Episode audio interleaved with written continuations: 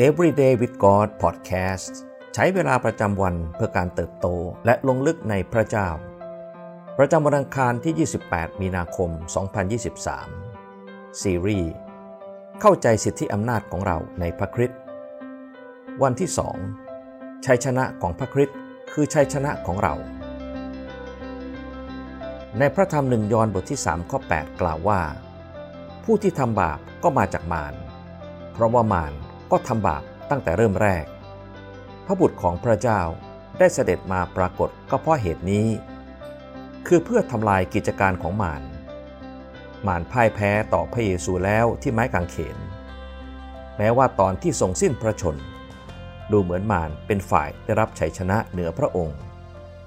แต่ในวันที่สามพระองค์ทรงเป็นขึ้นจากความตาย และมีชัยชนะเหนือศัตรู ในเวลานั้นเอง สิทธิอำนาจของมารถูกถอดถอน ก่อนที่พระเยซูจะเสด็จกลับสู่สวรรค์ พระองค์กล่าวในพระธรรมมัทธิวบทที่ 28 ข้อ 18 ว่า สิทธิอำนาจทั้งหมดในสวรรค์ก็ดี ในแผ่นดินโลกก็ดี ทรงมอบไว้แก่เราแล้ว พระคริสต์เลือกมอบสิทธิอำนาจให้เรา ดังนั้นเมื่อเราเป็นของพระองค์ ชัยชนะของพระองค์เหนือศัตรู ก็เป็นชัยชนะของเราด้วย เมื่อเราเลือกถวายชีวิตให้แก่พระคริสต์เราจึงมีส่วนในการตาย บาดแผล การเป็นขึ้นจากความตาย รวมทั้งการมีส่วนในชัยชนะของพระองค์ ในพระธรรมเอเฟซัสบทที่2ข้อ6กล่าวว่า และพระองค์ทรงทำให้เราเป็นขึ้นมาด้วยกันกับพระคริสต์และทรงให้เรานั่งด้วยกันกับพระองค์ ในสวรรคสถาน ในพระเยซูคริสต์พระคริสต์ทรงประทับบนบัลลังก์แห่งสิทธิอำนาจ ที่เบื้องพระหัตถ์ขวาของพระบิดา และพระคำข้อนี้กล่าวว่า เราได้นั่งอยู่ร่วมกับพระคริสต์เราควรตระหนักเสมอว่าในสงครามนั้นพระคริสต์ทรงชนะศัตรูเพื่อเราแล้วทำให้เรามีอำนาจเหนือศัตรู และการบังเกิดใหม่ทำให้ได้รับสิทธิอำนาจนั้นจากพระองค์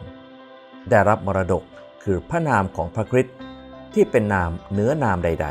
ๆ และตอนนี้เราจึงใช้พระนามของพระองค์นี้ ต่อสู้กับศัตรูได้เสมอ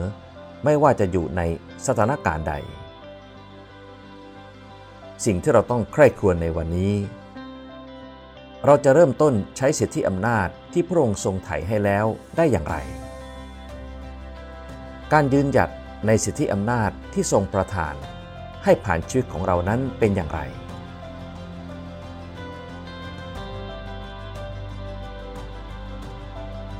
ให้เราอธิษฐานด้วยกัน พระบิดาที่รัก เราสรรเสริญพระเจ้า ผู้ทรงมีชัยเหนือโลก ความบาปและความตาย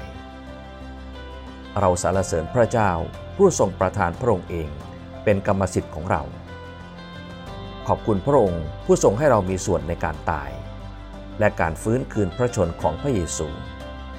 ทำให้ในวันนี้ เราได้ยืนอยู่ฝ่ายพระเจ้า ได้มีชัยแล้วเหนือมารซาตาน เราขอใช้สิทธิอำนาจที่ได้รับมาเพื่อประกาศพระนามของพระองค์สืบไป เราอธิษฐานในพระนามพระเยซู อาเมน